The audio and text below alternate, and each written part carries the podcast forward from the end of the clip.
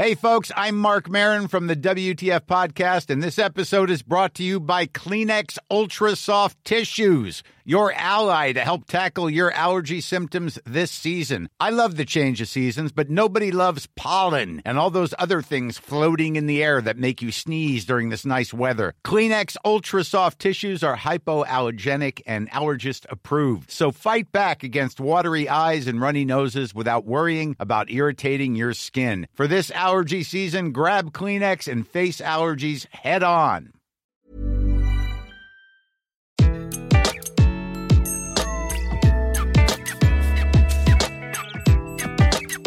Bonjour, je suis Gaël Châtelain, bienvenue sur mon podcast Happy Work, le podcast qui va vous parler de bien-être au travail et surtout de la manière dont vous allez pouvoir l'améliorer chaque jour. Cette semaine, je vais vous parler du courage managérial.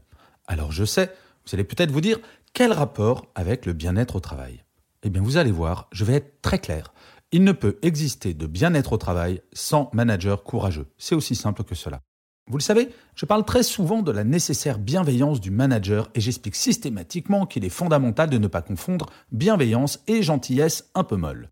Être bienveillant, ce n'est pas dire oui à tout et éviter tout conflit.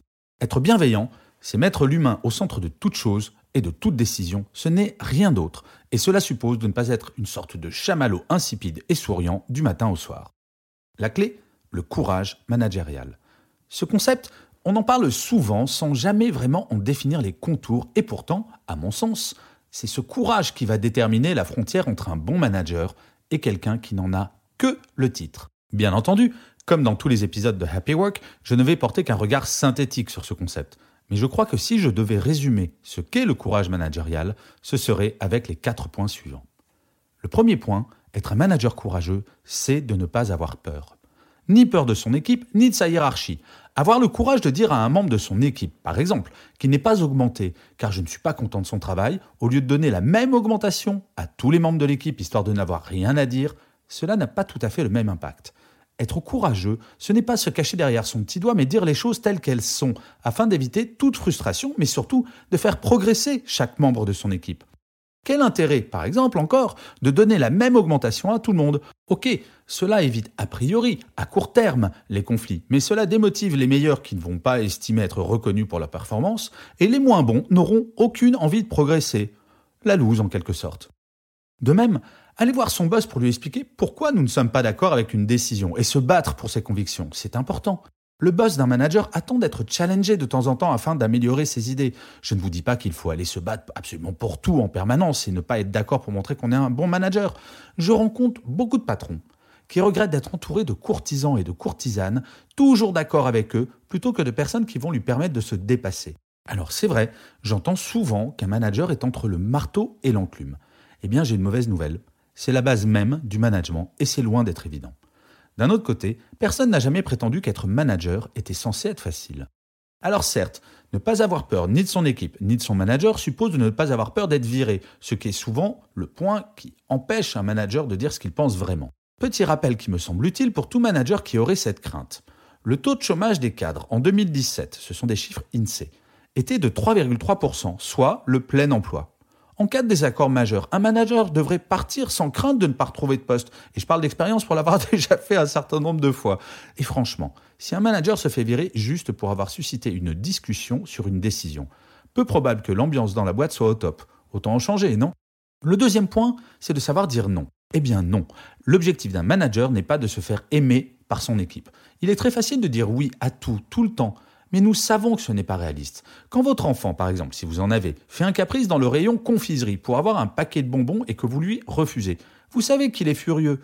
Mais vous savez de façon simultanée que vous faites bien, que vous êtes un bon parent alors que vous auriez très bien pu choisir la solution de facilité et vous acheter la paix, littéralement. Un manager doit savoir dire non tout en expliquant la raison de ce non, ce qui est loin d'être évident, mais si vous voulez en savoir plus sur ce point spécifique, je pense que je vais prochainement faire un épisode de Happy Work juste à ce sujet. J'en profite d'ailleurs pour dire que pour être informé directement de la sortie d'un nouvel épisode de Happy Work, vous pouvez vous y abonner, c'est super simple et je ne vais pas vous mentir, ça me fait très très plaisir. Bref, le troisième point est de savoir garder son esprit critique. Être un manager courageux, c'est savoir avoir un regard critique, voire remettre en question les décisions de sa propre hiérarchie, ainsi que les siennes d'ailleurs. Être courageux, c'est savoir se mettre en mouvement alors que tout vous dit que ce serait beaucoup plus confortable de ne rien faire. Bien entendu, ce point est très directement lié au premier. Mon boss n'est pas nécessairement plus intelligent que moi juste du fait que c'est mon boss et il a le droit de se tromper. Être un bon collaborateur ou une bonne collaboratrice, c'est de savoir lui dire que sa décision n'est pas bonne, à minima d'en discuter. Charge à lui d'écouter de façon bienveillante. Je vois trop de managers se contenter de faire les tâches qui sont sur leur fiche de poste. Albert Einstein disait que la vie, c'est comme la bicyclette, sans avancer, on perd l'équilibre. Eh bien, en entreprise, c'est la même chose. Et pour avancer, il faut que tous les salariés se sentent impliqués dans ce mouvement, au lieu de se contenter de suivre ce mouvement. Le quatrième point est de savoir décider. Si je reviens sur cette citation d'Albert Einstein, il est aisé de comprendre que sans décision, il ne peut y avoir de mouvement. Sans décision, pas de management, car dans ce cas, c'est l'immobilisme. Savoir décider, c'est potentiellement renoncer, et il n'y a aucun doute sur le fait que c'est souvent compliqué, mais c'est ce que les équipes attendent de leurs managers, de les guider au travers de ces décisions.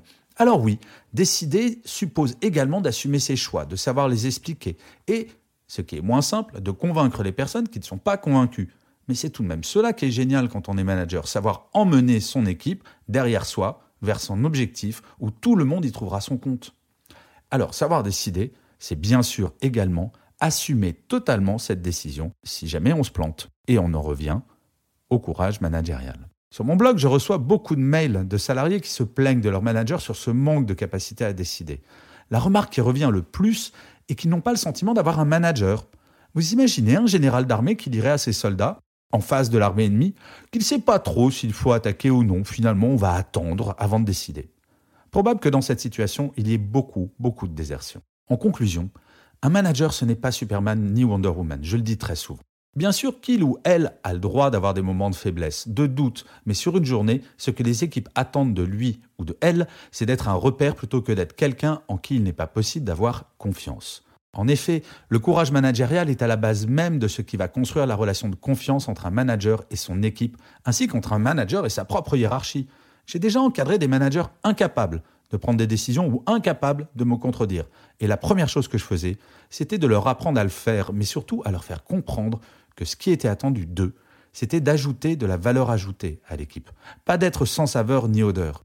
Je sais bien que depuis que nous sommes petits, nous avons cette phrase dans la tête. Pour vivre heureux, vivons cachés. Eh bien, aucun manager sur cette planète ne devrait s'appliquer cette phrase à lui-même. Aucun. En finissant ce podcast, je suis en train de réaliser quelque chose de tout simple. Tout ce que j'ai dit à propos des managers dans cet épisode de Happy Work s'applique à tous les salariés au travers d'une libération de la parole qui améliore sans aucun doute le vivre ensemble et le travailler ensemble. Non Je vous remercie mille fois d'avoir écouté cet épisode de Happy Work. Je vous dis à la semaine prochaine et d'ici là, prenez soin de vous. When you make decisions for your company, you look for the no-brainers. If you have a lot of mailing to do, stamps.com is the ultimate no-brainer. Use the stamps.com mobile app to mail everything you need to keep your business running with up to 89% off USPS and UPS. Make the same no-brainer decision as over 1 million other businesses with stamps.com. Use code program for a special offer. That's stamps.com, code program.